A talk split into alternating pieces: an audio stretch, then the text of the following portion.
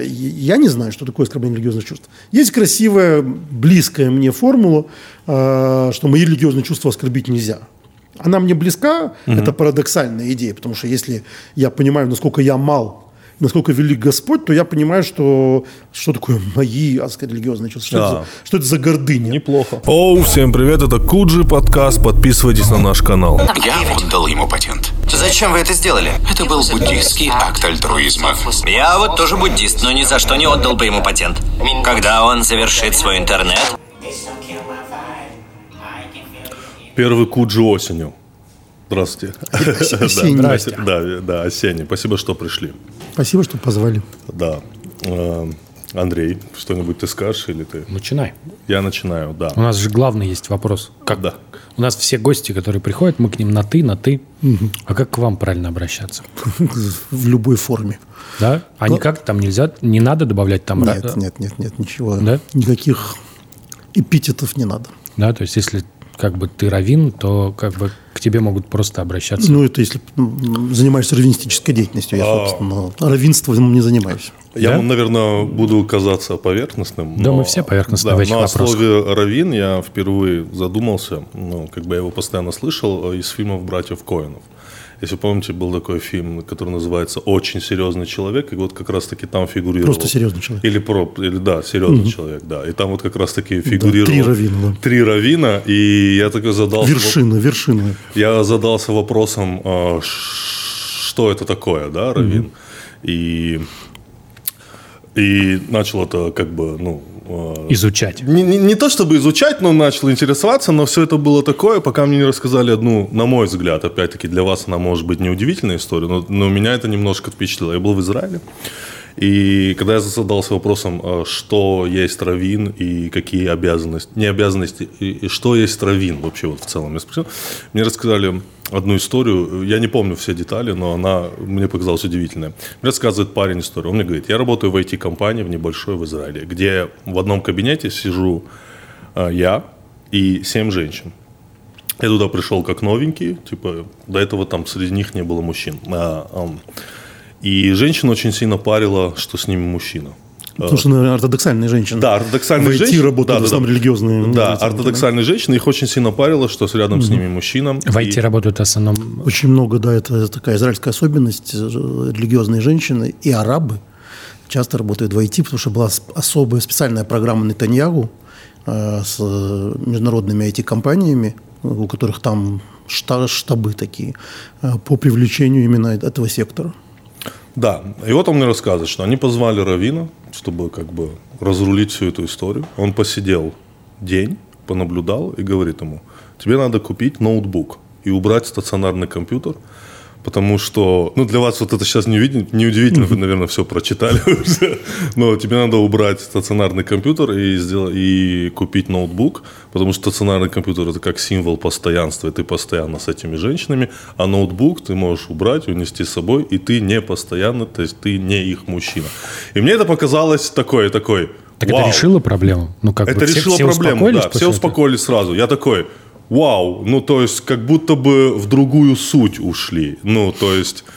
Ну, даже если этой истории не было, она должна была случиться, потому что э, если говорить о сути э, талмудического мышления, то mm-hmm. есть именно на, на Талмуде основывается ортодоксальный иудаизм, то это, конечно, парадокс, парадоксальное мышление э, и то, что называется, в общем, абстрактной логикой, когда часто э, вывод не, не вполне понятен, если не, не войти во всю цепочку логических рассуждений.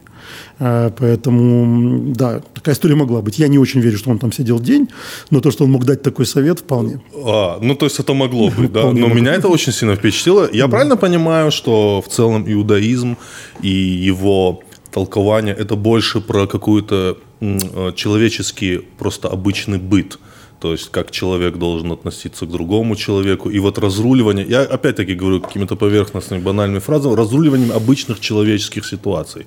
Ну, я бы сказал так, что иудаизм очень сильно отличается от других монотеистических религий, особенно от христианства, тем, что а, профанное, так называемое, то есть светское, в общем, в не существует. То есть иудаизм про быт, он, а, если не больше, но, по крайней мере, так же, как про Бога.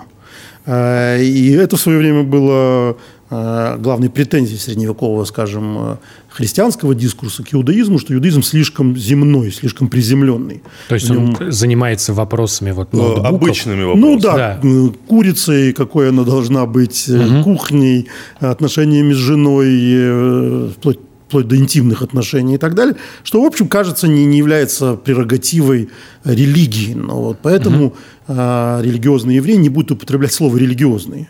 Э, предпочтет слово «соблюдающий», то есть тот, который соблюдает законы, потому что религиозность – это вот как раз э, пронизанность э, какими-то размышлениями о Боге, а как ни странно, соблюдающий человек не обязательно очень религиозен, а религиозный не обязательно очень соблюдающий. То есть между чувствами и поступками не всегда прямая. Вот э, она часто ведет какими-то косвенными путями. И я знал людей, которые вполне э, соблюдающие, которые, пожалуй, никогда в жизни, на, ну, на моей памяти, не задумывались о каких-то философских вопросах существования Бога. И наоборот, знал очень э, э, духовных людей, как сейчас любят говорить э, в России, э, которые не, не задумывались о том, что у них в тарелке и как отделять молочное от мясного и так далее. Это несколько э, не обязательно разные, но не пересекающиеся сферы.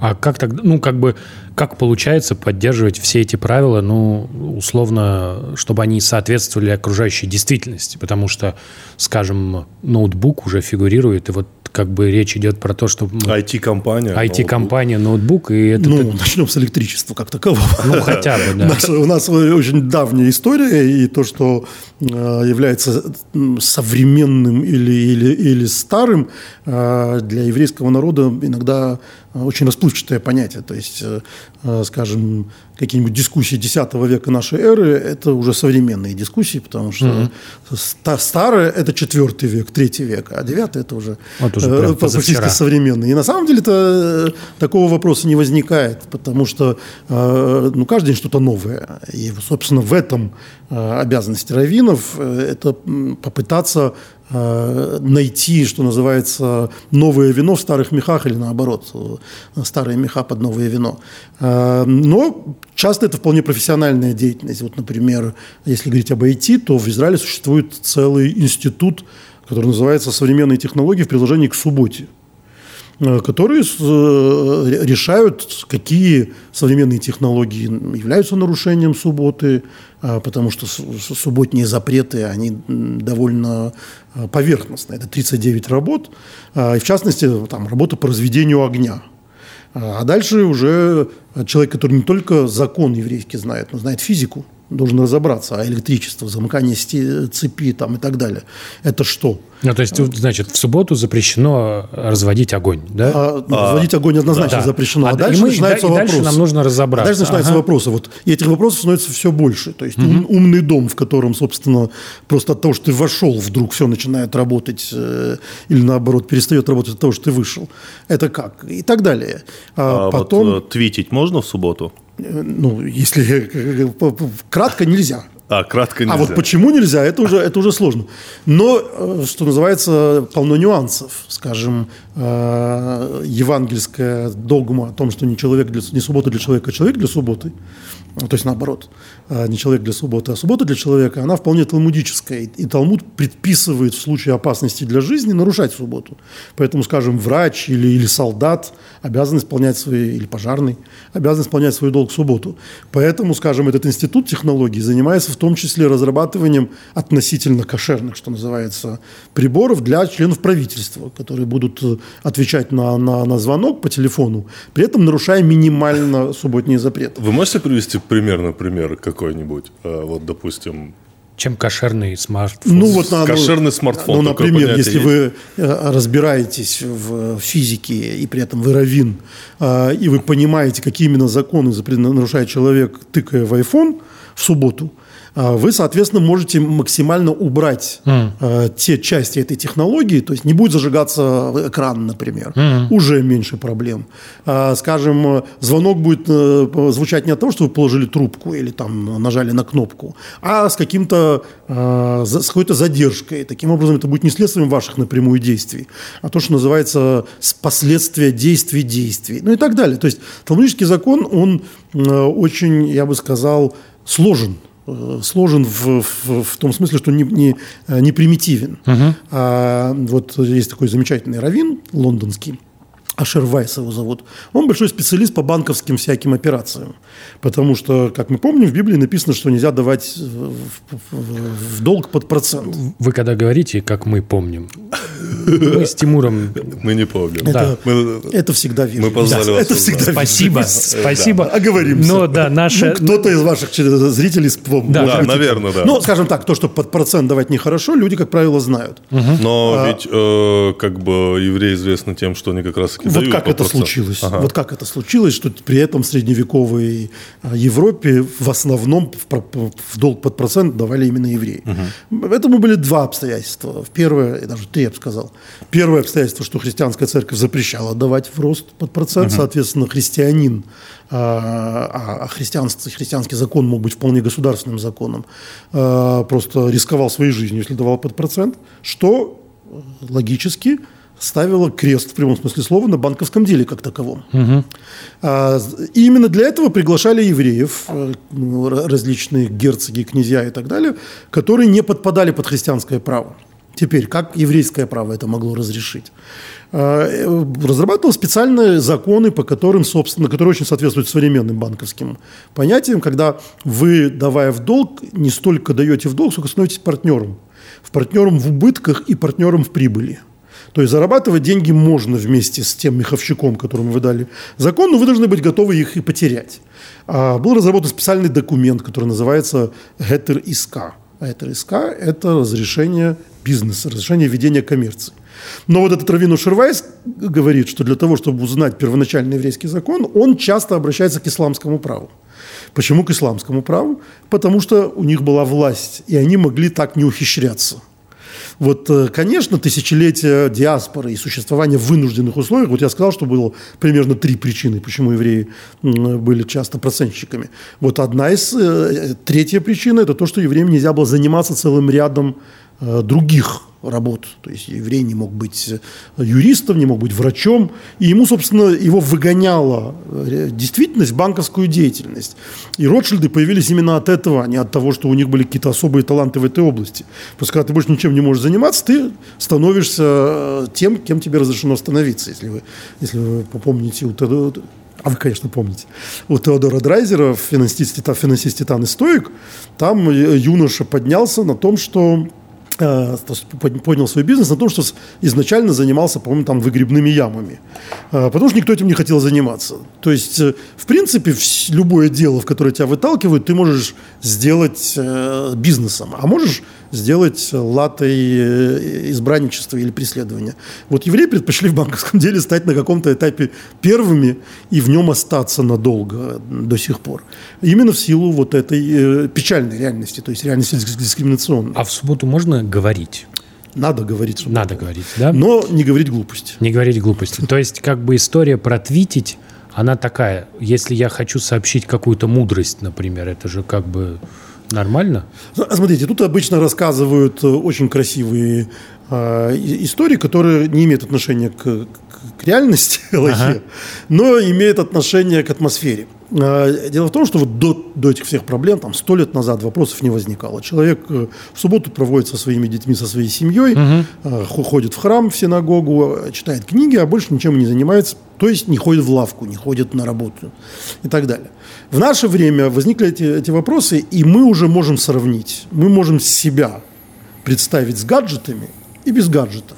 И примерно себе предположить, сколько удельного веса своего времени мы тратим на семью с гаджетом, не на работе, а просто в, в Твиттере, в Фейсбуке, ВКонтакте, в Ютьюбе там, и так далее.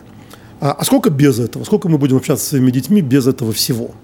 Э, Ответ очевиден, и тут не, не- не- не надо никому говорить. Бизнесмены знают, что настоящий отдых начинается с того времени, когда они отключают телефон. Вот в этом смысле суббота, как дух субботы, то есть отдохновение от будничного, на мой взгляд, со включенными га- гаджетами просто невозможен. Невозможно? Э, Потому что вы не сможете, как вы предложили, твитать только мудрости. Да, вы да, обязательно да. будете лайкать, твитать все подряд э, и так далее. Я просто вот потерял, когда телефон недавно. Вот у меня не- несколько дней была ломка. Мне не хватало прямоугольного предмета в руке просто настолько. Я просто такой прям вот хожу и думаю, что вот не хватает. То есть, ну, вот в этом смысле да? шаббат – это такой остров, э, на мой взгляд, нормальности просто, когда люди начинают разговаривать, а не а, переписываться. А, ну, то есть, а, я правильно понимаю, что тут вопрос, как религии быть современной, да? Ну, то есть, то есть есть какие-то современные условия, и когда мы говорим... И ты их вместо того, чтобы отрицать да, или говорить, отрицать, давайте... ты их интегрируешь. Ну да, и дело в том, что ведь у религии всегда какая-то своя современность. Мы должны понимать, что современность Синайского откровения через ровно год была другой уже. А, и уже тогда надо было приспосабливать. Ну, элементарная вещь. Во время Синайского откровения люди слышали голос Бога. Угу. А потом они оказались в пустыне, где не только Бога, а людей не слышали. Это уже другая реальность. А потом они входили в землю Израиля через 40 лет. Это уже третья реальность. И эти три разные действительности зафиксированы уже непосредственно в Священном Писании. Поэтому идея о том, что надо быть в ногу со временем, то есть меняться – она не вполне логичная, потому что э, религия всегда была современна какому-то своему времени. И, а, а время изменчиво, время течет, э, время изменяется.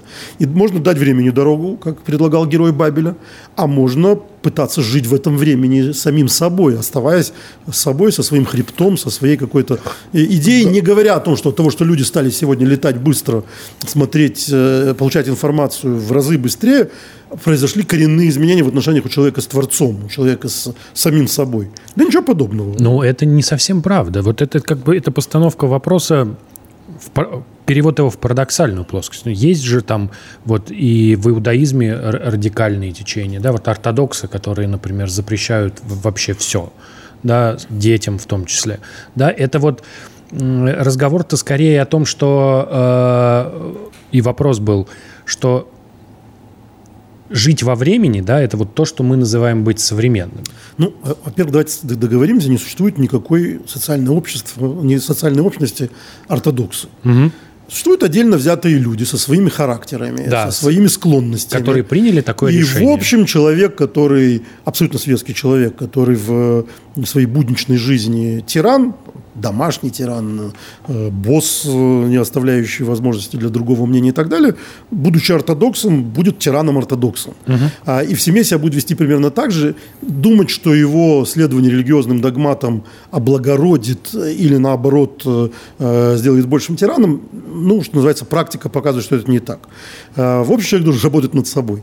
И никакого, никакой общности религиозные евреи, там, разрешающие, запрещающие либеральные, наоборот, вот э, антидемократичные не существуют. Существуют отдельно взятые люди, даже внутри субэтносов, что называется. Угу. То есть, грубо говоря, русскоязычный еврей-ортодокс, то есть, как правило, человек, выросший в нерелигиозной среде и принявший добровольно, а не выросший в религиозной среде, выросший, принявший добровольно на себя эти правила, остается, как правило, тем самым советским человеком или постсоветским человеком, только уже в религиозных одеяниях и так далее. Дальше он, конечно, будет меняться, но людей меняет все, что угодно. Людей меняют хорошие книги, людей меняют людей, окружение. Людей, люди меняются. Да, люди меняются. И да? вот этот религиозный человек, он будет меняться просто в силу этого своего хобби или стиля жизни, или стержня.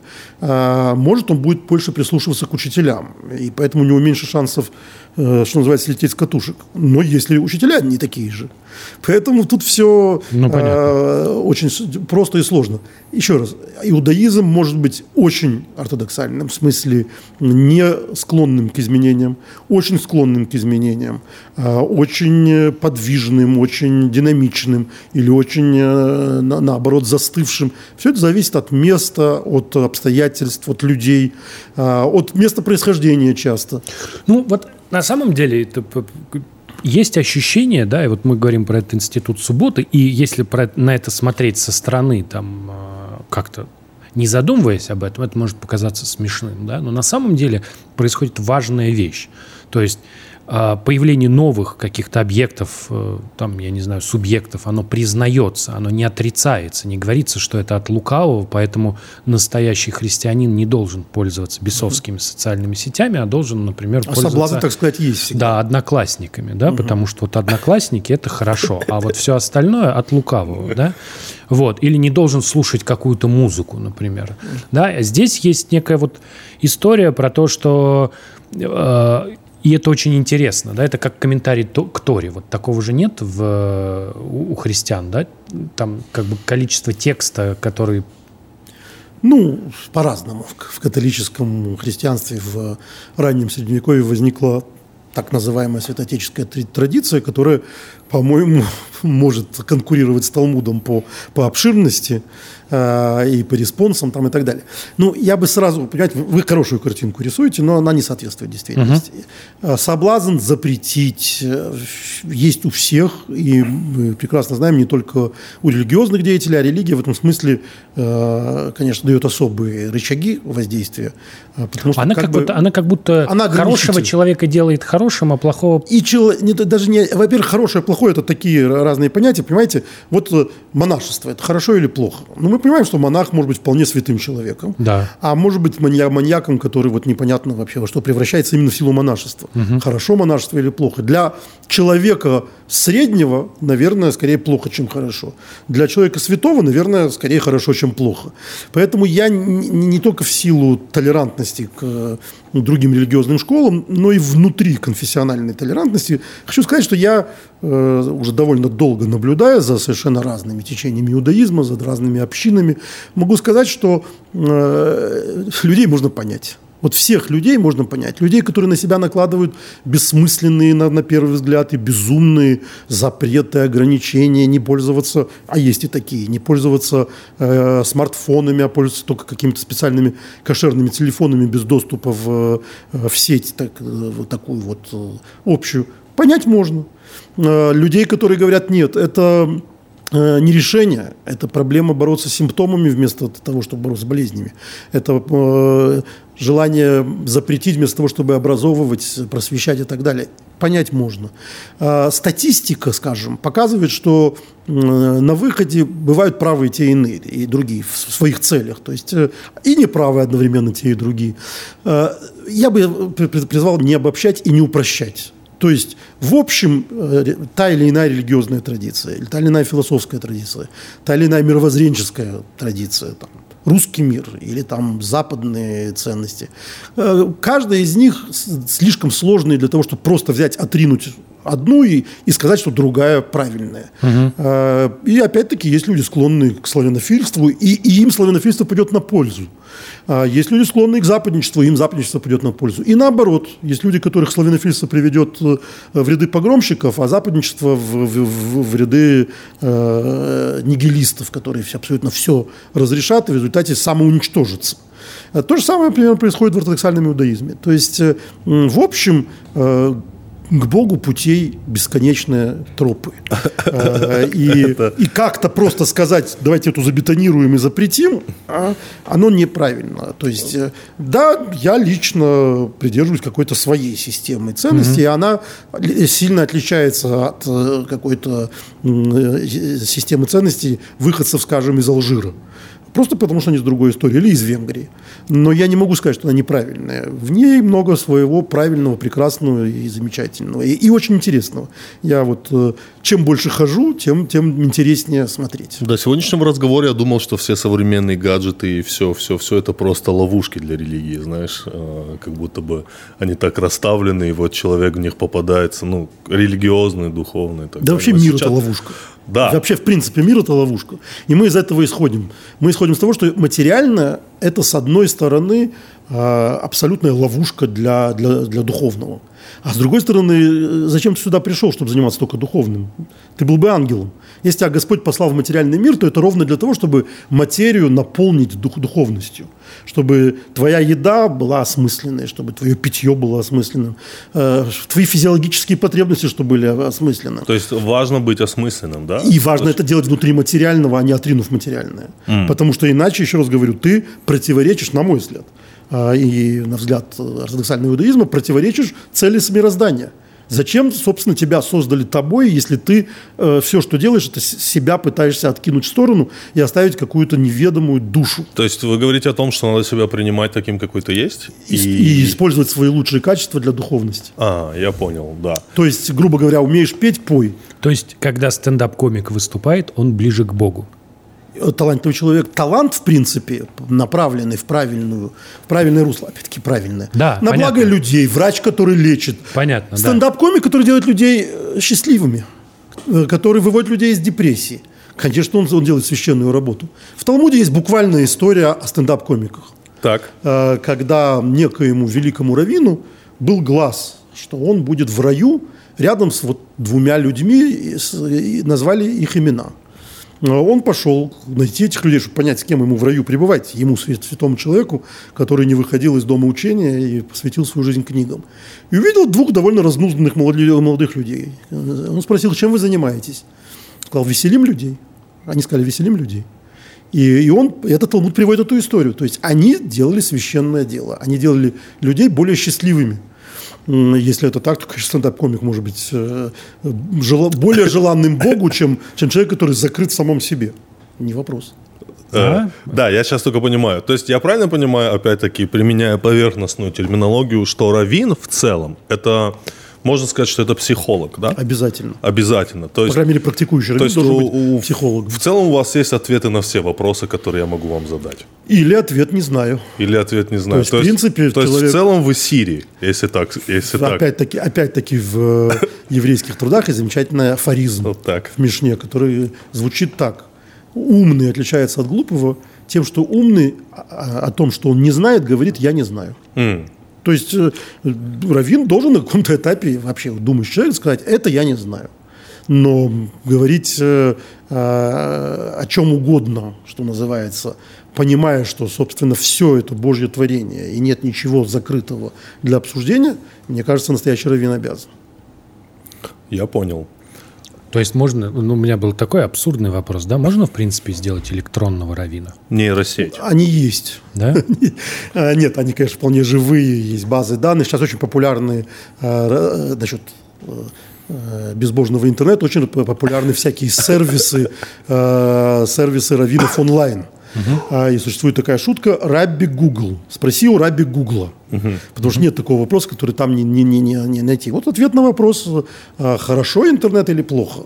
Прекрасно. Сегодня человек э, абсолютно одинок, живущий в, в общине, в котором не то что равина нет, а вообще ни одного образованного человека нет. Может выйти в сеть и получить самые квалифицированные ответы от, от ведущих раввинов современности. А вот такой вопрос, а может нейросеть стать раввином? Гипотетически, да, почему нет? Закачать э, все существующие респонсы, Да, все существующие ее. ответы. Да. Вполне. И это будет считаться прям раввином. То есть я ну, поговорил ну, скажем так, многие сегодняшние раввины похожи на такую нейросеть, к сожалению. Да? Потому что э, раввин должен не просто знать много, но, но, но уметь анализировать, то есть уметь э, отвечать этому конкретному человеку, а не вообще. Поэтому, скажем, в раввинстве, э, в раввинских вопросах существует ряд ситуаций, когда на, на одни и те же вопросы разным людям были даны одним и тем же раввинам разные ответы, потому что обстоятельства разные у этого конкретного человека. А м, глупый э, юзер решит, что это вот один ответ на все. Это самое распространенное явление. Ты что-нибудь напишешь в интернете, а тебе тут же приходит масса людей, которые говорят, как же, а вот написано там-то иначе. Не понимаешь, что вообще Тора настолько велика, что можно найти абсолютно все. Это есть- море. Всегда можно одну и ту же ситуацию трактовать абсолютно по-разному. Можно и нужно. Можно и нужно. Разумеется. То есть, когда у меня есть знакомый э, еврей, он говорит, что он- мы приходим, читаем и трактуем ее Тору. Ну, очень много. То есть, это вот, я это правильно понимаю, что вы просто собираетесь, берете какую-то ситуацию и все, как бы, все варианты трактовки. Ну, происходят. это, кроме всего прочего, еще и, э, собственно, стиль Талмуда. Да. Талмуд ведь это, казалось бы, собрание законов. Однако в обсуждении этих законов мы через полторы тысячи лет э, читаем не только магистральную идею, но и оппозиционную, ту, которая не стала законом. Но нам важно понять, как пришли к правильному, что называется. А, закону. я понял. А для этого надо слышать еще все мнения, другие мнения тоже. Поэтому да, конечно, обсуждение за субботним столом тем же самым или в Ешиве, в Ешиве, в религиозном заведении э, всяких комментариев, а их великое множество, это очень богоугодное дело. Вообще иудаизм это, это многоголосие, это не монолог. Э, Никто, включая Моисея, не вел монолог. Это всегда разные мнения, это всегда разные взгляды. Общаясь с многими верующими людьми, в своей жизни. Э, Для меня религиозный человек и вообще понятие вера – это что-то такое… Они это как-то так возводят, возводят всегда туда, в небеса. Как будто бы все уходит в небеса. То есть все рассуждения о вере, все рассуждения о Боге, все рассуждения о духовности, они как будто исходят туда. Но как мне кажется, и исходя из сегодняшнего разговора, все-таки религия это вот здесь же, внизу. Нет, разве? Это же что-то между Очень нами. хорошо по этому поводу высказался замечательный раввин Штейнзальц, такой знаменитый переводчик Талмуда на разные языки. А он, говоря о творчестве Шагала, говорил вообще, а что такое еврейская картина? Еврейская картина – это что, Витебск, синагога, евреи в Лапсердаке? Это не еврейская картина, это картина, на которой нарисованы евреи. Что такое еврейская картина? Это когда лужа в Витебске еврейская. То есть ты, ну, мы понимаем, о чем идет речь. Ты должен передать какую-то э, атмосферу этого местечка в XIX веке. То же самое и в нашей жизни. То есть когда ты возвышен и, и наполнен Торой в том, что касается небес, это не, еще не иудаизм. Иудаизм э, – это когда ты наполнен Торой в бизнесе, когда ты наполнен Торой в отношениях с людьми, с, с женой, с детьми. Когда в, руководствуясь в, своих, ну, в своем заработке, грубо говоря, на бирже, ты руководствуешься словами Торы – на рынке. Вот это э, называется иудаизм. А когда ты руководствуешься э, только в синагоге иудаизмом, это... Да, но это можно применить ко всем служение. остальным религиям?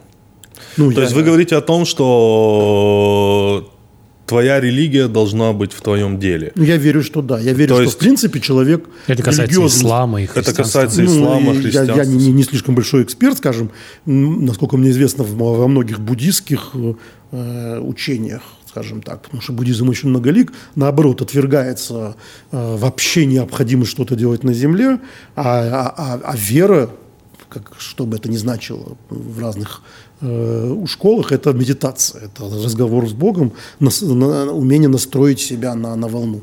Нет, это у нас не так. Но что касается монотеистических религий, по крайней мере, нам, как мне кажется, да, конечно, все, что происходит э, от мудрости Авраама, это разговор о том, как принимать путников в шатре, как, как ра- разговаривать с людьми здесь, как быть э, ну, добрым, что ли, человеком. И это. и- То есть, религия. э, если мы обобщим все религии, то есть религия это про то, как быть добрым. Можно так ну, сказать. очень грубо, грубо да. Ну, На мой очень взгляд, грубо, да. На мой взгляд, просвещение имени Творца. То есть, когда в том, что ты делаешь, видно, что Бог велик и милосерден. Да, А, милосердие. да. Милосердие, Да. терпимость. Да, на мой взгляд, да. То есть Да. это для меня является, по крайней мере, показателем богобоязненности. Если человек боится Бога, он боится обидеть других людей. Да. А, а тогда можете сказать, что такое вот это вот религиозное чувство человека? Потому что мы часто слышим фразу «задетые религиозные чувства человека». Что это такое? Вот именно потому, что я не знаю, что это такое, я категорически против э, Такой обвинений в, э, в оскорблении религиозных чувств. Потому что религиозные чувства, как любые другие чувства, любовь, э, уважение к родителям, это очень многогранно. То, что одному человеку будет казаться, касаться совершенно безобидным и даже, я бы сказал, милым, другому будет касаться очень оскорбительным, просто потому что человек обидчивый. А, В этом смысле религиозный человек ничем не отличается, просто а, он обижается уже не только за себя, а, а- а за свое божество. Но где он там обидится, это не, не, не предугадать. А, Поэтому мне кажется, что оскорбление религиозных чувств – это очень опасная стезя. Под эту историю можно подвести абсолютно любое, э, де- лю- лю- любое деяние, не то что нерелигиозного человека, но религиозного человека, который верит неправильно э, который неправильно себя ведет, который принадлежит другой конфессии, тем более другой религии и так далее. Я не знаю, что такое оскорбление религиозных чувств. Есть красивая, близкая мне формула, э, что мои религиозные чувства оскорбить нельзя. Она мне близка, это парадоксальная идея, потому что если я понимаю, насколько я мал, насколько велик Господь, то я понимаю, что что такое мои сказать, религиозные чувства, что, Да. это, за, что это за гордыня. Неплохо. Э, Богу Богово, а мне вот э, с собой бы разобраться. Но это, конечно, как любая максима, это максима, потому что, с другой стороны, человек, конечно, должен как бы, так как он обижается за родителей, обижаться, наверное, за свою веру. Я, мне это незнакомое ощущение. То есть я не, не знаю, что, что меня может оскорбить. Человек, который напишет на заборе «жид», в моих глазах э, превращается в настолько, э, я бы сказал, мелкое существо, что он меня не может оскорбить он, э, э, ну, подонок, или там человек, молюющий на кладбищах. Точно так же человек, который целенаправленно оскорбляет э, святыни, ну, скажем так, любой религии, он уничтожен. Как, в принципе, любой человек, который пытается оскорбить, э, ну, знаете, как уголовники пытаются оскорбить твою мать, тебя не зная и, и просто потому, что знает, что это человеку крайне неприятно. Как это тебя может оскорбить? Как этот человек с этой системой ценностей, э, с этой э, системой уважения к другим людям может тебя оскорбить. Он ничтожество. Ну, как правило, религиозные люди оскорбляются на то, когда ты говоришь свое мнение о религии, когда ты говоришь, условно говоря, такие вещи, как Бога нет, приводишь свои аргументы. Я себе не представляю, как это может оскорбить. И, и, как правило же, ну, как бы это сплошь и рядом. Это Понимаете, в принципе, есть огромная проблема в словаре. Мы угу. Э, так или иначе, говоря на одном языке, все говорим на разных языках. Угу. Особенно, когда мы происходим из, из разных сред, что называется. Угу. И то, что на языке религиозного человека называется «Бога нет», как правило, на языке светского человека означает совершенно другое, чем на языке религиозного человека. Потому что э, религиозный человек, когда говорит «я верю в Бога», а, он ведь говорит о, э, скажем так, ничем не доказанном чувстве. Потому что если твое чувство имеет доказательство, то есть, грубо говоря, если ты экспериментальным путем знаешь, что есть Бог, это не вера, это знание. Когда э, нерелигиозный человек говорит, я не верю в Бога, он имеет в виду именно это. Я не вижу никаких доказательств существования Творца. Э, и, и вот мы сталкиваемся с тем, что мы на самом деле говорим на разных языках. Как меня мальчик, который говорит, а я в Бога не верю, у меня папа умер. Я говорю, цитирую буквальный Э, буквально разговор с, с, с, с молодым человеком. У меня отец умер, я не верю в Бога, который мог такое допустить. Э, я понимаю, что мы говорим о совершенно разных вещах. Он говорит о довольно давней философской проблеме, о, о, о том, как в мире может существовать зло. Э, и, и думает, грубо говоря, что его Бог этого не, если бы Бог был, этого бы не мог допустить. А я верю в Бога, который гораздо выше моих, представ... моих представлений о добре и зле, о морали э, и так далее. Поэтому в его Бога, который не может допустить смерть ребенка, отца и так далее, я тоже не верю. То есть Бог может быть одновременно и добрый, и злой. Бог не познаваем. Бог Мой не познаваем. Бог не познаваем. Я понял. И поэтому, когда этот мальчик говорит, я не могу познать Бога, угу. он говорит постулат моей веры. Я тоже не могу познать Бога. А, Отталкиваясь от того, что вы сказали, что вера и знание – это как бы разные вещи. Когда ты говоришь, ну, когда нерелигиозный человек говорит религиозному человеку, я знаю, что Бога нет, нет никаких фактов научных, никто его никогда не видел, это же явно, это же знание. Да. Ну, он это, то есть, как бы фактическое знание. Вот на ну, этом же, на этом...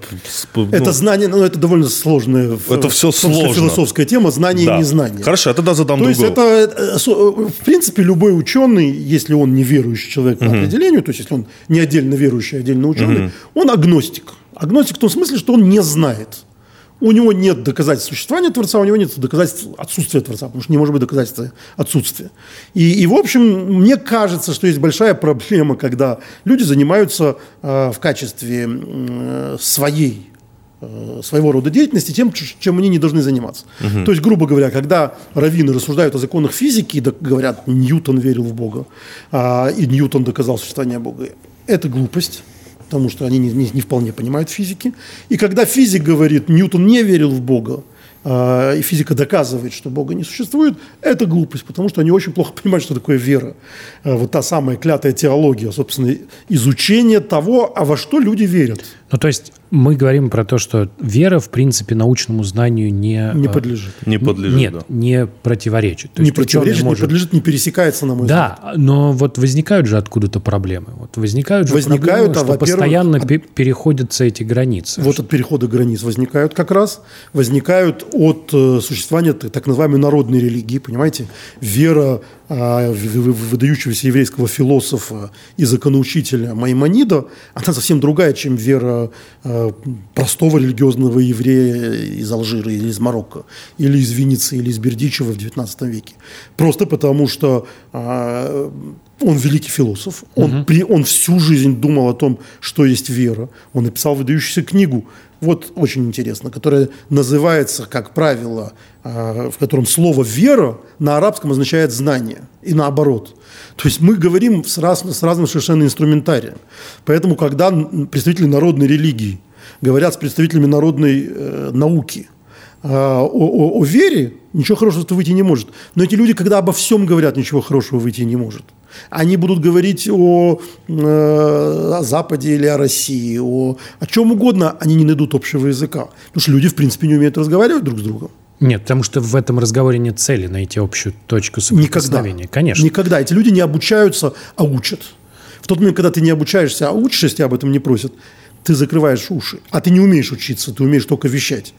И кроме того, чем меньше знаний, тем больше человек уверен в них. То есть Нью, т- т- тот же Ньютон говорил, я, чем больше я знаю, тем больше я понимаю, чего я не знаю. Или Эйнштейн в, в перепеве говорил то же самое. Это очень понятная мне личная идея. Э, Тебе сначала кажется в 17 лет, что ты поймал Бога за бороду. Ты уже все знаешь. Потом ты начинаешь учиться, и ты понимаешь, что не, не знаешь почти ничего. А потом ты продолжаешь учиться и знаешь, что ты не знаешь ничего. Не потому, что ты понимаешь свою малость, а потому что ты понимаешь весь объем знаний. Недоступно. И вот поэтому мне, мне, мне удивительно достаточно, когда люди, не обладающие элементарными знаниями о природе веры, о, о концепции веры. А во что, собственно, верит ортодоксальный христианин, православный христианин? Во что верит ортодоксальный иуде- иудей? Не этот конкретный с лестничной клетки, с кадилом там или, э, или со своими э, шляпами и сюртуками, а теология иудейская. С чем он спорит? Он спорит с соседом по лестничной клетке, тогда будет драка, потому что вообще, в принципе, на лестничной клетке плохо выясняется Божья истина. И то же самое и наоборот. То есть люди просто, по-моему, должны, э, разумный человек должен на, на спор «а Бога нет» э, не отвечать, потому что это не разговор э, достаточно высокого интеллектуального уровня, и такого рода разговор мой интеллектуальный уровень оскорбляет. А вступая в подобные споры, я всегда опускаюсь на уровень собеседника. Поэтому вместо того, чтобы с ним спорить на эту тему, я скорее поговорю с ним о чем-то другом. О футболе, например. Чуть позже поговорим о футболе. Нет, а У меня футбол- еще пару вопросов. о футболе хорошо разговаривать, Да. потому что футбол вещь такая. Э, Я часто себя спрашиваю, ну, иногда спрашиваю, не то чтобы часто, э, частенько. Для чего в целом нужна религия? А ты как себя спрашиваешь? В Ну, голове я, я задумываюсь. Или имейл М- себе мои, мои, мои, мои все мысли, я иногда задумываюсь от того, что, ну, типа, людям столько всего нужно вообще в целом. Вообще. Вообще, в целом, ну, человеку столько всего нужно. Еда, Ну, вода, там, пространство По- для жизни. Очень много, Ага. вот очень много. Это не перечислить. Все, пожарники, полиция, скорая, неважно, телефон, ну, очень много. И вот религия. А, Правильно ли я понимаю, что религия нужна некоторым людям для того, чтобы, как я себе это ответил на этот вопрос, чтобы как-то систематизировать свою жизнь? Ну, видите ли, религия не, не утилитарна. Вера в Бога не существует для того, чтобы. Не, не существует. А, она традиционно существует э, там, у меня э, на глубинном уровне. Я в данном случае не пытаюсь быть лучше, чем я на самом деле, или хуже, чем я на самом деле. А, а, она довольно естественная, на мой взгляд, для человека. Значит, человек интеллектуальным э, путем может прийти к отрицанию этой веры. Но, по моему убеждению, человек изначально верит в Бога. Вот любой человек по, по рождению своему верит в Бога. Его может изменить воспитание, советская школа, а, наоборот, религиозная школа. Может его заставить перестать ве- А, верить Он в верит в Бога. Бога, потому что он себя спрашивает, откуда я взялся. Э, Наверное, вот не знаю, поэтому? почему люди верят в Бога. Так случилось. Это часть нашего мироощущения. Почему человек верит, что надо любить родителей? В принципе, человек логическим путем может прийти к выводу, что родителей любить не надо. Особенно этих конкретных э, маман и папан, которые всю жизнь мне испортили. Может быть, любить не надо. Но естественным путем он родителей любит. Вот мне кажется, что вера в Бога, э, э, высшую, высшую энергию, высшую силу, она для человека естественна. Теперь, э, утилитарно, зачем она нужна, Э, Вопрос сложный. Конечно, для большого количества людей она не, не только в состоянии упорядочить жизнь, но в состоянии собрать эту жизнь из осколков. Я, скажем, э, действительно видел и, и уверен, что э, в самым успешным, самыми успешными рехабами в Америке являются именно религиозные рехабы. Да, я вот как раз об этом А, хотел То есть сказать. понятно, что когда у человека все потеряно, когда его жизнь в осколках, когда его, собственно, психика э, в осколках, некая э, дисциплина э, морального свойства, религиозного свойства, видимо, может ему быть весьма полезна. Э, Я также вижу детей, которые берут оружие в руки и во имя Бога убивают других людей. Тоже потому, что это дисциплина, потому что не так жалко, страшно умирать, потому что у тебя есть вечная жизнь.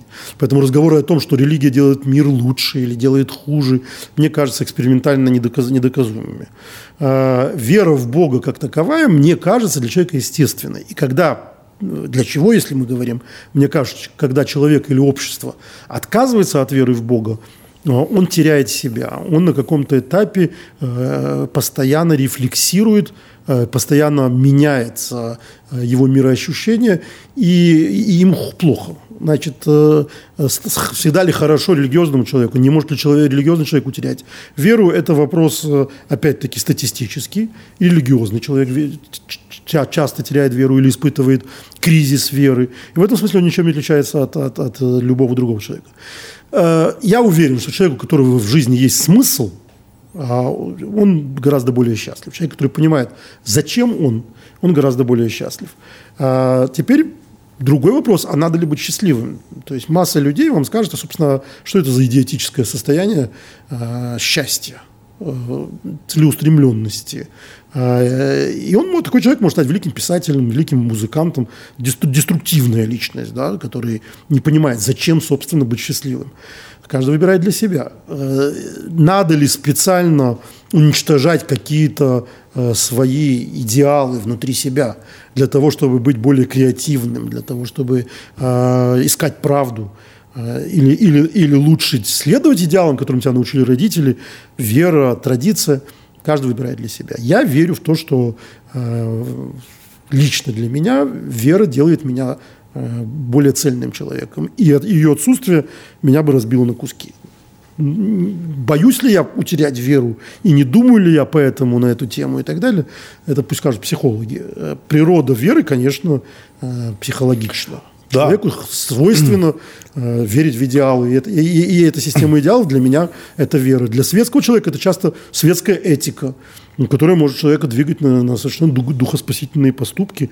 И какие-нибудь врачи без границ, на мой взгляд, подвижники и верующие люди. Не, за всю свою жизнь, сколько я общался с людьми, э, есть религиозные люди, которые при этом еще очень интеллектуальные, и с ними очень приятно говорить и так далее, рассуждать. Но есть религиозные люди, которые вообще не интеллектуальные. Ну, условно говоря. Как так получается? Что да, ну вот я сейчас приведу пример. Я был, ну там, можно сказать, своего знакомого дома. Он очень религиозен, у него там целый алтарь дома, иконы, все, свечки. Но я не видел ни одной книги дома. То есть ни одной. Ну, наверное, электронные читаю. Не, не, ну нет, я не видел ни одной книги дома. Ну, то есть, Скажите, пожалуйста. Я не, хочу, я не хочу делать выводы. Вы были у многих светских людей, у которых дома тоже нет ни одной книги? Я, я, я бывал. Я, я просто хочу вам э, еще раз да. вернуться к началу разговора. Да. Нет такой общности светские или, или религиозные люди. Люди разные. Вот угу. это альфа и омега любого разговора вообще о людях. Угу. О русских э, и французах, угу. о немцах и англичанах, угу. религиозных, нерелигиозных, православных, э, иудеев. Люди разные. И, конечно, я встречал в своей жизни достаточно совершенно нерелигиозных людей, которые мне ближе а. интеллектуально, чем многие нерелигиозные люди. Просто потому, что это люди. Люди, они разные. Другое дело, что мы можем пытаться найти общий знаменатель с любыми людьми. И тогда любой человек вам будет казаться интересным и обогащающим ваш внутренний мир. Потому что я уверен, что у этого вашего человека с кадилом и так далее, тем не менее, есть много, чему от него можно да, было я бы... к нему пришел домой. Чему от него можно было бы Конечно, научиться. Да. А, при этом не будем скрывать. В общем, любая система ценностей часто бывает э, антиинтеллектуальной. Когда тебе говорят э, «не думай, а делай». Когда тебе говорят, что вместо того, чтобы размышлять, надо действовать. Ну, это, скажем, армия, да? Или, допустим, та или иная наука. Когда человеку говорят, вот ты в лаборатории, не, не, пожалуйста, сейчас не надо делать эксперименты – ты выполняй те задания, которые тебе указал руководитель группы. Э, в своих экспериментах, пожалуйста, у себя дома, потому что ты нам испортишь весь, всю работу лаборатории. Точно так же, конечно, и в, и в, в интеллектуальной жизни. И в э, жизни любого художника, например. Он может, э, учась в художественном училище, пытаться идти против классиков, классицизма, а может обучаться сначала классицизму, а потом уже выбирать свой путь. Дальше во что он разовьется, это уже его выбор. Понятно. Поэтому, конечно, религия часто бывает антиинтеллектуальной, когда тебе говорят, не думай, а делай, исполняй, ну, как любая система исполняй Божью, потому Божью что волю. Патриотизм тоже бывает антиинтеллектуальным. А, а любой закон, а любой табу. Любой табу антиинтеллектуально. И как только, знаете, я постоянно привожу пример у Владимира Жаботинского, выдающегося русского писателя, э, есть в романе «Пятеро» э, такой антигерой, который м, говорит так, что его э, моральное падение началось с вопроса «почему?». Э, Он сначала задал себе вопрос «почему э, только э, жена, а не другая женщина?», потом «почему не сестра?» и так далее. Потому что вопрос «почему?» он разрушительный часто бывает. Почему очень разрушительный вопрос? Табуирование, в общем, основа цивилизации. Лотман говорил, что цивилизация началась с табу. Вы не спрашиваете, почему нельзя убивать другого человека. Нельзя. Не трожь. Вы не спрашиваете, почему запрещен инцест. Запрещено. Э, Ты можешь пытаться э, на эту тему рассуждать, но, но велика возможность, что ты станешь маньяком. А туда, туда же относится вопрос «зачем?» Ну, я представляю себе примерно зачем, поэтому меньше. Меньше, а вот да. А Почему, а, почему, вот да. почему да. Да. Почему, почему нельзя, а почему нет, собственно.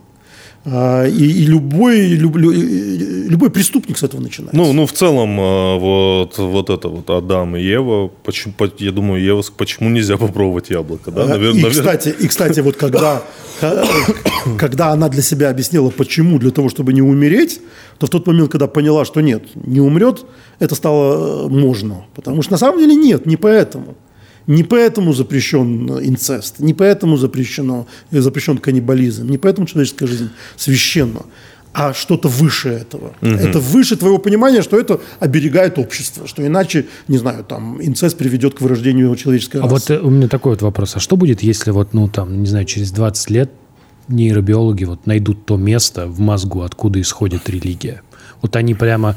Мы же говорим, что э, вот почему запрещено убивать почему человек не может убить другого человека или почему запрещен инцест, у этого есть очень утилитарное объяснение. Когда нас было мало, мы бродили... А я говорю, в что это не, не что Да. долой утилитарное. Я говорю, Поэтому вот, мне, вот, мне ваш нейробиолог не, э, э, Не не убедит. помеха. Да, я говорю, не, вот- не помеха. Знаете, когда начались э, истории плаклонирования вся, всякие, ну или суррогатное материнство, которое уже вполне реальность, раввины сразу и очень быстро, а это, в общем, практически единственная религиозная система, у которой есть этический комитет в государственной э, структуре в Кнессете Израиля, который разрабатывает этическую систему вот этих всех биотехнологий, медицинских технологий и так далее.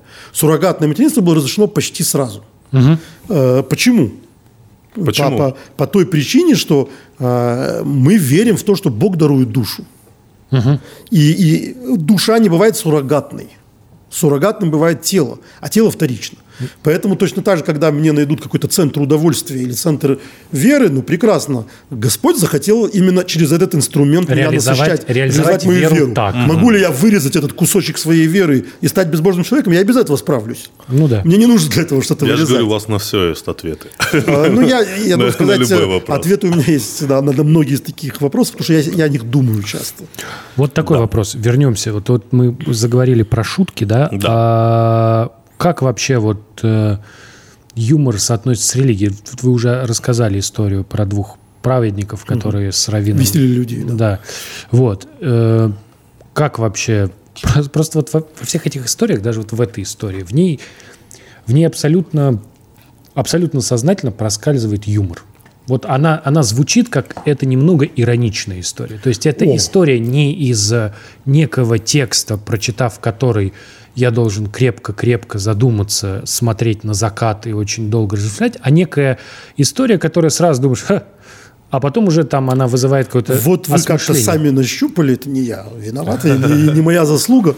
На мой взгляд, главное отличие еврейского юмора, а причем в том числе традиционного юмора, это ирония. Немного ироничное отношение к- ко всему, а в первую очередь к себе. А, И мне кажется, что в принципе, если мы говорим о том, что, на мой взгляд, является отличительной чертой м, верующего человека, это сомнение в себе. Сомнение в своем э, уже, казалось бы, убеждении. Всегда немножечко себя проверять, немножечко себя подвергать э, осмеянию. Других людей не, не- не обязательно осмеивать, а себя, надо начинать с себя.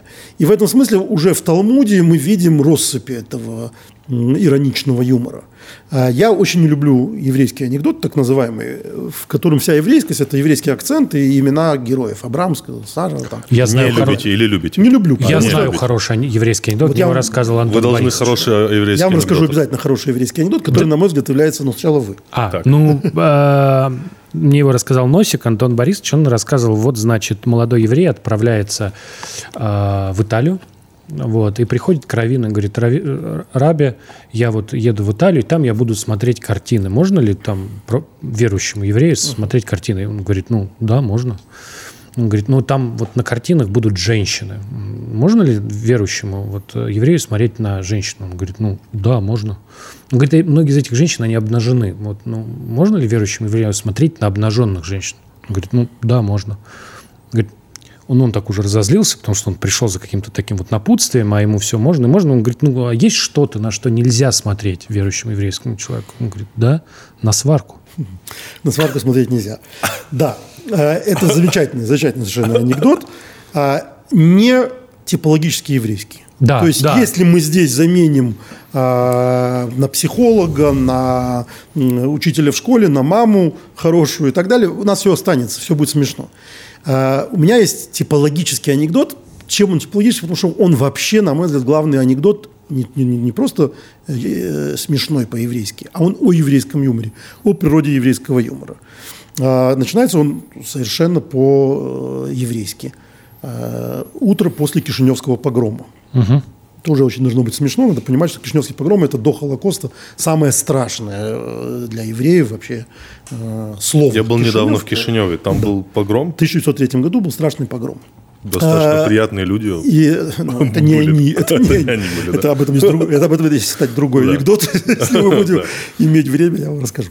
Так вот, э, после погромов евреи, которые спрятались там от погромщиков, кто в каких-то подвалах, кто э, на чердаках, потихонечку выходят, собирают, значит, эти ужасные э, стекла разбитые, там пух по всей улице, и подходят к сапожной мастерской сапожника Хайма и видят страшное зрелище.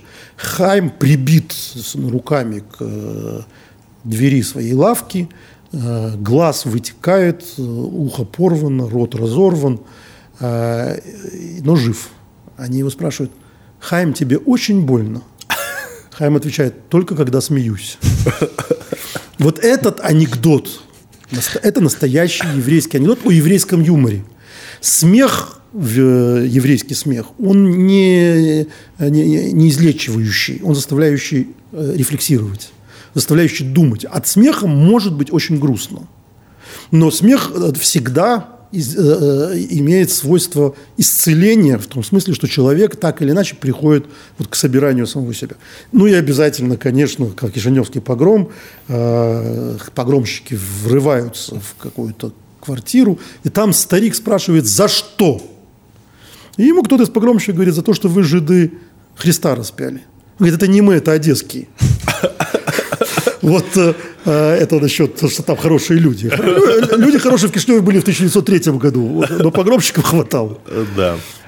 То есть в целом э, глупо ли, глупо ли вообще само выражение типа оскорбить э, шуткой религиозные чувства верующих? Э, Оскорбить можно, оскорбиться не глупо. Глупо Мне кажется, что оскорблять... В принципе, оскорбляет то, на мой взгляд, э, оскорбляет не меня, а оскорбляет в общем. Э, Целенаправленное оскорбление. То есть э, незнание, э, глупость даже. Глупость, Она не должна оскорблять. глупость, да? Она не должна оскорблять. У тебя должно возникать, по-моему, у религиозного человека естественное чувство – это жалость к этому человеку. А, Либо потому, что ты веришь, что он утерял э, высший мир. Понятно. Либо потому, что считаешь, что только дурак будет смеяться над чужими святынями. А это так действительно, на мой взгляд. А, Но, но, но как это может оскорбить? То есть я, мне э, на психологическом уровне непонятно.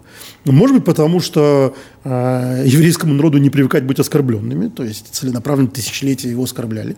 И евреи выработали на самом деле, на мой взгляд, единственно здоровое к этому отношение. Вот есть, например, вы видели, наверное, э, эти довольно традиционные меховые шапки, которые носят э, уж совсем ортодоксальные евреи в субботу. Такие огромные меховые какие-то шапки, причем это даже летом и так далее. А У нее замечательная история, на мой взгляд, потрясающая, рассказывающая о том, как евреи относятся к оскорблениям. Э, Дело в том, что в XVIII веке в- ну, в, в каких-то местах евреев заставили носить э, шапки с лисьими хвостами местной власти для того, чтобы издеваться над евреями, что вот евреи хитрые, как лисы и так далее. И евреи очень быстро за одно поколение превратили это в знак достоинства. Эти шапки стали равинской короной. То есть прекрасно, вы надо мной хотели посмеяться, я это превращу в свою сильную сторону, а не в слабость. И я, это для меня станет вот такой э, предметом гордости. Поэтому, мне кажется, это здоровые отношения. И главное, здоровые не, не для тех, кого не посадят за... не, не, получат, не дадут двушечку за, за, за оскорбление, а для оскорбляющихся. Потому что постоянно оскорбляться – это не здорово. Это плохо. Можно ли сказать, что если твои чувства а, оскорб... ну, чувства верующего, тебя как верующего человека оскорбила шутка, то у тебя вера не крепка? Не крепка. Ну, обычно приводят очень хороший пример, мне кажется, а, о реально существующей статье в ряде европейских стран об отрицании Холокоста. Да, вот это я хотел спросить. А, и то основывается это как бы это, это, на это логическая подмена. Говорят, ну вот же эта, эта статья есть. На самом деле эта статья есть не потому, что евреи оскорбляются. Она часто существует в странах, в которых евреев давно нет, там некому оскорбиться. А потому что, как правило, отрицание Холокоста является частью нацистской идеологии. То есть отрицающий Холокост готовы его повторить, неважно кому. Я, тем не менее, думаю, что пришло время отменить Э, преследование, отрицания Холокоста даже в этих странах. Потому что преследование за слова – это дубинка, которая всегда превращается в бумеранг. Э, и поэтому я не, не, не бежал, э, задрав штаны за комсомолом, радуясь, когда, скажем, реально существуют преследования за антисемитские какие-то посты в, в Рунете. Потому что было замечательно понятно с самого начала, что когда людей будут э, судить за антисемитизм, следующим будет Антон Борисович Носик, которого будут судить за антисиризм, за антиарабизм. Э, и действительно, чем, чем это лучше? Плохо антисемитизм, плохо антихристианство, плохо анти, э, любая фобия.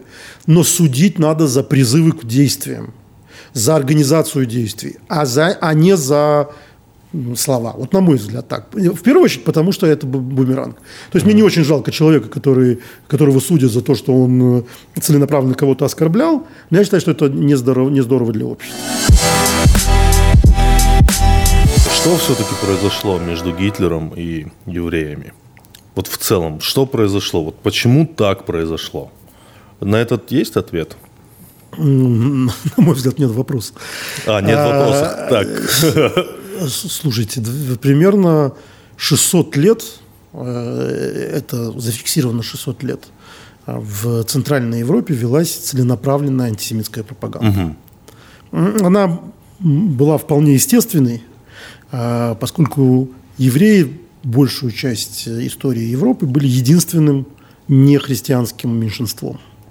А, мусульман в Европе не жило тогда.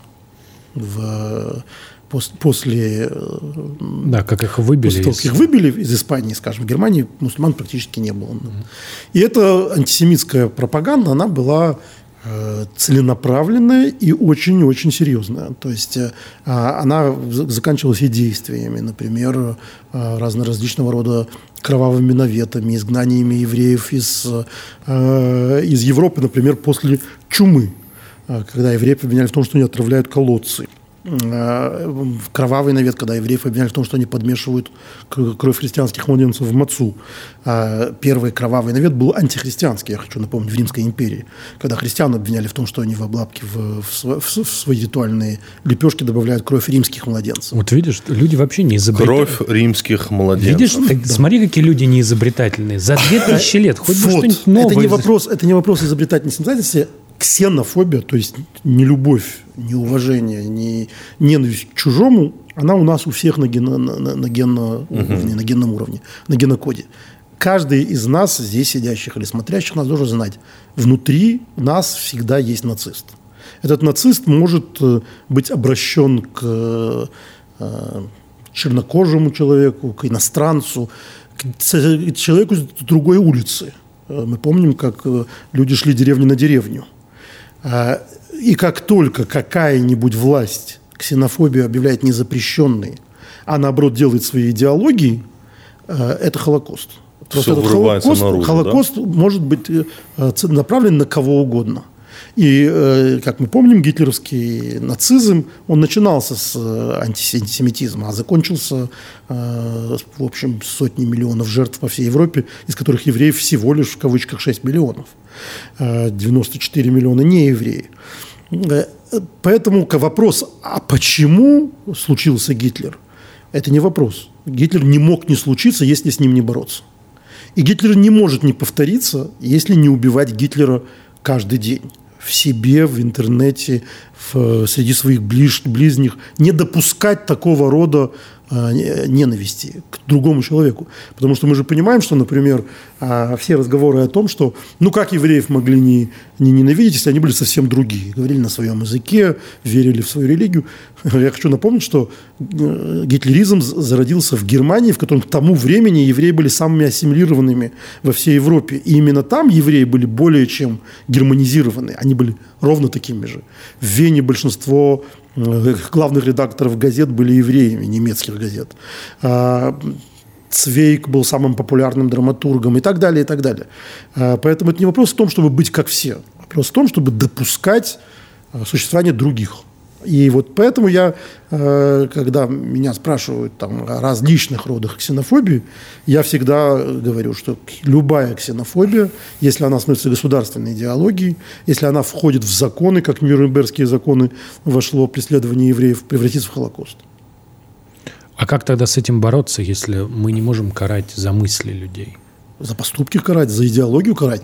То есть, грубо говоря, как человек написал за, идеологию? Э, за призывы. То есть, за когда, призывы. Ну, я когда понял, да. человек э, пишет в интернете, э, там, не знаю, жиды кровопийцы, угу. э, надо его забанить максимум, но карать его за это не надо. Если он пишет «бей жидов», да, я понял. его надо да. э, наказывать, потому что он призывает к, к насилию. Но, вы, но вот эта вот мысль о том, что внутри каждого сидит нацист, с которым нужно бороться, ведь это же означает, что каждый человек должен делать свой вклад э, в борьбе с... Ну, в первую очередь, не, не допускать э, ксенофобских шуток по отношению к кому угодно. Перестать смеяться над дурацкими анекдотами, пародирующими таджиков, например. Есть анекдоты про таджиков? Есть, конечно. Да, господи. Да? Ребята, мы в стендап-клубе. У нас половина, простите, стендапа. Это пересказ Рамшанов там или не знаю кого. Нет, нет, нет. Ну, хорошо, не стендапа, а юмора как юмор, такового, да. по крайней мере. Аншлага. Не, не будем обижать присутствующих. Да. Я считаю, что когда по федеральному каналу Человек надевает на голову черный э, что он там, носок и изображает э, чернокожего, и все ржут, это начало нацизма. Это зачаточное начало нацизма. А, это, но, но, но, но, но, но это передвижение э, межи, это передвижение границы. Сегодня ты позволяешь себе смеяться над другим человеком только потому, что он говорит на русском с акцентом. Завтра ты позволяешь себе говорить, что в Москве должны жить только те, кто говорят на русском без акцента. А послезавтра ты говоришь, что их надо арестовать за то, что они говорят на русском с акцентом. Не, ну от них просто надо избавиться. Там надо возник, избавиться. Возникает задача и это, такая... И это, и это вот нормальное. Это рационально. Да, это, это может занять 5 лет, может занять 10 лет. Но если мы разрешаем себе такого рода насмешки, э, мы таким образом легитимируем в обществе ксенофобию. Э, другое дело, что есть у этого и оборотная сторона. Ксенофобии должны быть какие-то легальные выходы. То есть смех исцеляет там, и так далее. И люди, может быть, разрешав себе посмеяться, не будут морды бить друг другу. Но это уже теория. Практика такая, что идеология, пропаганда, а особенно если это государственная пропаганда, ведет к страшным последствиям. Я хочу напомнить простую вещь. Вот э, э, неделю назад или там две недели назад э, опубликовали данные соцопросов Левады-центра угу. о разных уровнях э, э, ксенофобии. Как вы думаете, кто первая группа по ксенофобии сейчас у россиян? Американцы? Другие версии? Украинцы. Украинцы. А. Э, в силу сложившихся обстоятельств. То есть вполне там, практически война, логичное последствие. Но представьте себе, за какие-то 4 года, несомненно, один из самых близких э, к русским народ – Э, стал объектом национальной ксенофобии, не государственной ксенофобии. Я уверен, что в Украине то же самое по отношению к русским. Это разговор о том, как быстро превращается э, чужой в объект э, самой агрессивной ксенофобии. Или как быстро с человека слетает вся его цивилизованность. Вся цивилизация. Мне кажется, вот тут вся вот хороший термин, что в наш, у нас внутри нацисты. В каждом из нас Да, и ты видишь... И, и вот это вот вырывается. И нельзя этому... И, и это нельзя, надо забавно, да. забавно, как он близко. Да? То есть ты, он очень ты близко. всю жизнь ходишь, и ты думаешь, что ты цивилизованный человек, и ты бы, конечно, да, ну ты смотришь на это, и ты думаешь, ну как, как вот эти люди могли стоять на вышках, да, там там же были не только люди, принимающие решения. Врачи, которые, юристы. Вла- врачи, юристы. Кто-то записывал просто имена, фамилии людей, идущих в газовую камеру, да? Да, кто-то, да. Кто-то в баллоны этот газ, есть соответственно, интересное, закатывал. Есть интересное наблюдение. Еще раз, все это начиналось с пропаганды. Сначала евреев начали называть крысами и насекомыми. Почему, на мой взгляд? О, про это... Очень целенаправленно... Прерву. Про это вот в Рататуе в начале есть.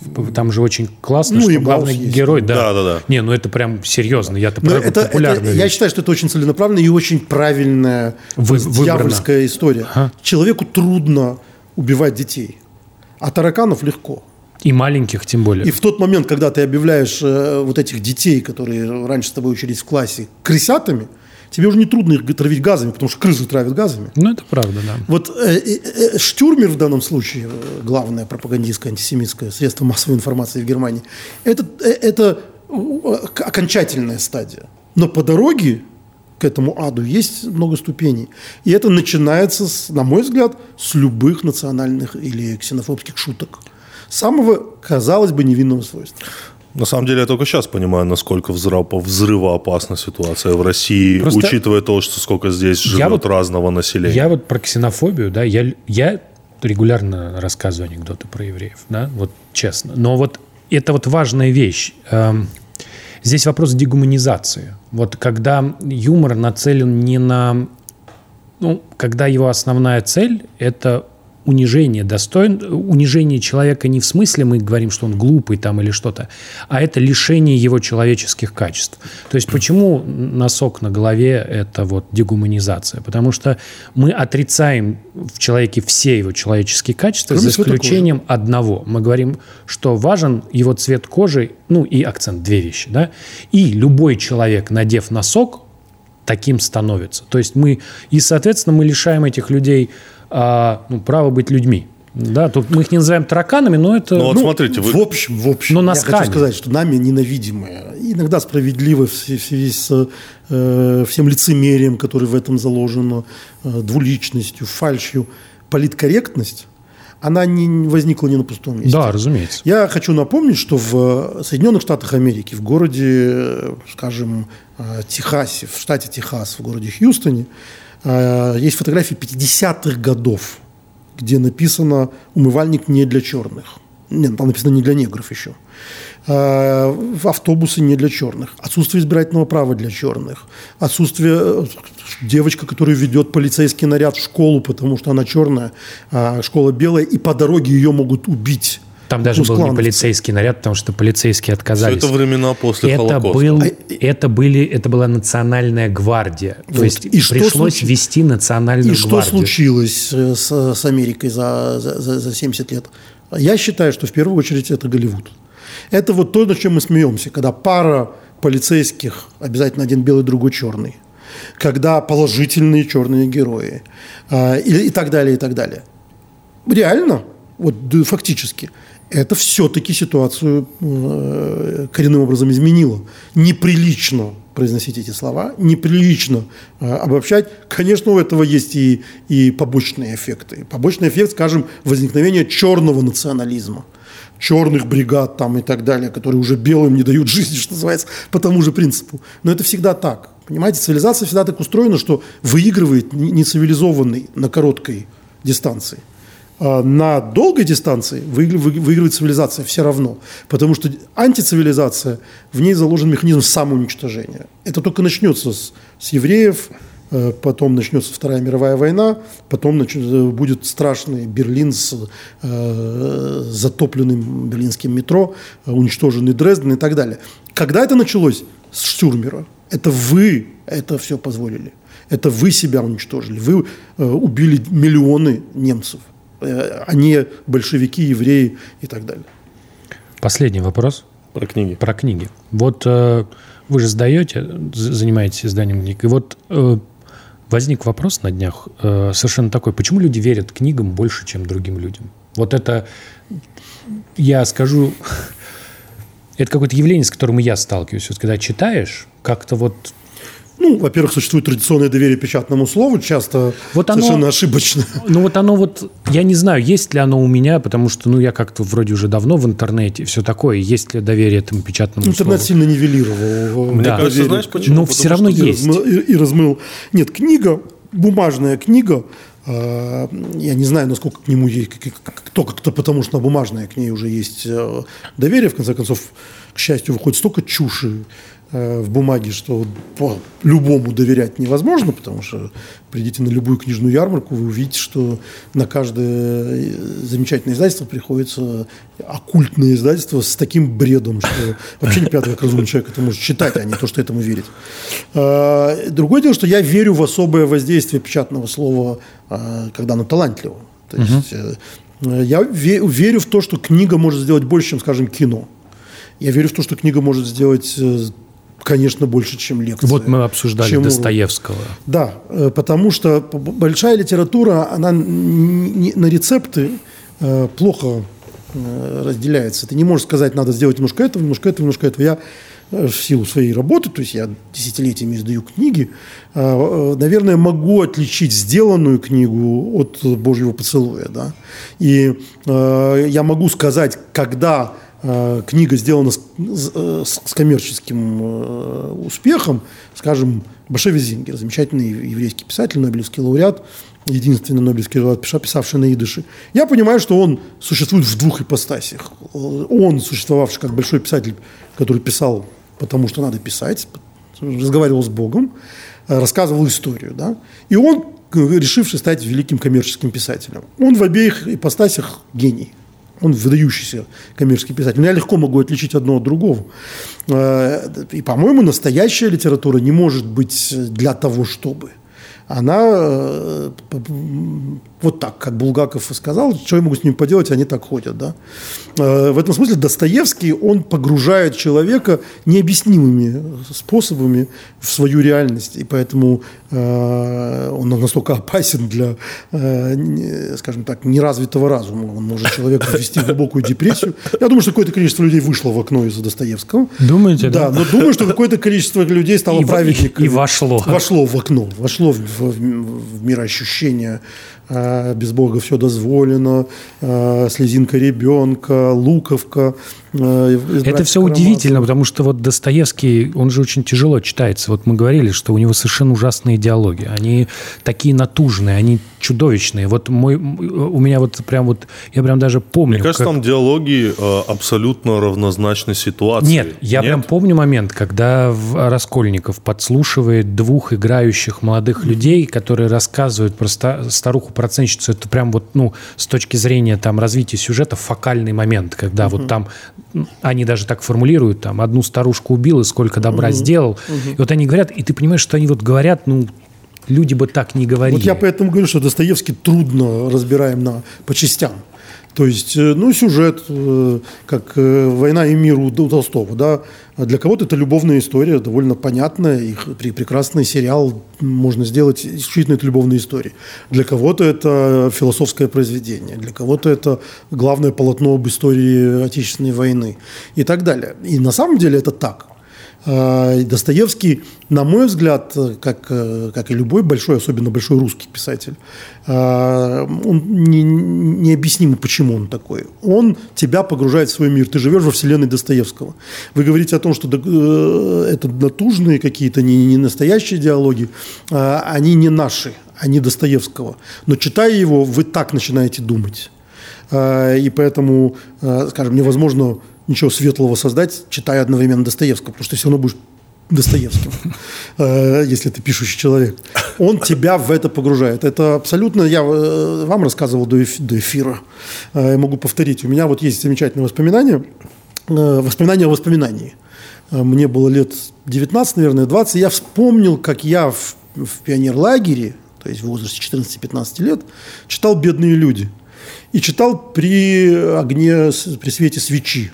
Тусклой такой свечи. И я припомнил, что свет отключили. Там, вот я читал всю ночь при свечи, вот это «Бедные люди». А потом, вспоминая это воспоминание, я понял, что это все фейк. Не могло там не быть в этом лагере никакой свечи, ни по каким ночам я не читал. Читал днем в беседке, хорошо вспомнил, когда именно читал. он меня заставил видеть «Сумерки». И я видел эти «Сумерки». Я вообще, в принципе, читая книгу, э, вижу. Вот если это большая книга, я вижу, поэтому я очень редко люблю экранизации, потому что они врут, я вижу иначе. Э, я разрешаю автору, режиссеру Я видеть, поэтому стараюсь редко читать книги. видеть не, не читать до. Скажем так, прочитав, э, ты, ты не должен Да. смотреть экранизацию. Но Достоевский особенно такой, потому что Достоевский экранизирован великолепно в, в- в советском кинематографе. Э, Говорят, многим нравится «Идиот» уже У постсоветский. меня, у меня единственная любимая экранизация, это, конечно, Даунхаус. Но только исключительно потому, что это игра, интерпретация. Мне я- с какого-то возраста стало интересно, как видит другой человек. Вот я все ругают мастера и Маргариту в обе экранизации, а мне обе интересны, потому что вот кого надо же так увидели, а у меня было совершенно Совсем иначе. другое, да. Вот, но это мне стало когда-то интересно. В, в юности тебе э, хочется их э, порвать на куски, что они сделали, зачем они сделали его таким, он же совершенно другой. И поэтому все экранизации Достоевского я ненавидел, потому что я видел других. Вот, пожалуй, «Братья Карамазовы» советские была такая великолепная экранизация э, с этим ста- старцем Зосимой, которого я видел именно таким. Вот он у меня был ровно таким, как он там. Но это исключение не исправил. Нет, э, у Достоевского, на мой взгляд, не натужные идеологии. Они, они его, и вы живете в его, в его вселенной. Он создает эту вселенную. Писателей, которые создали свою вселенную в истории человечества, очень мало. То есть многие умеют хорошо рассказывать историю. Ты видишь э, его город, его страну, а а Достоевский рассказывает не о Петербурге, Достоев- Достоевский рассказывает не о России, не о, не не о студенте бедном э, и не о монастыре. Он рассказывает о вселенной Достоевского, населенной людьми Достоевского, которых больше нигде не существует. И это не слепок эпохи, на мой взгляд. Я тогда, конечно, не жил, а, но через тысячу лет люди будут знать, какой была Россия по Достоевскому, а не потому, какая она была настоящая. Потому что они ее увидят. А в книге по истории, любой, которая сохранилась, они увидят только плоские фигуры, цифры и числа, а, и э, рисунки, которые ничего не, не передадут. Супер. Спасибо большое. Спасибо огромное. Спасибо вам. Спасибо, очень круто.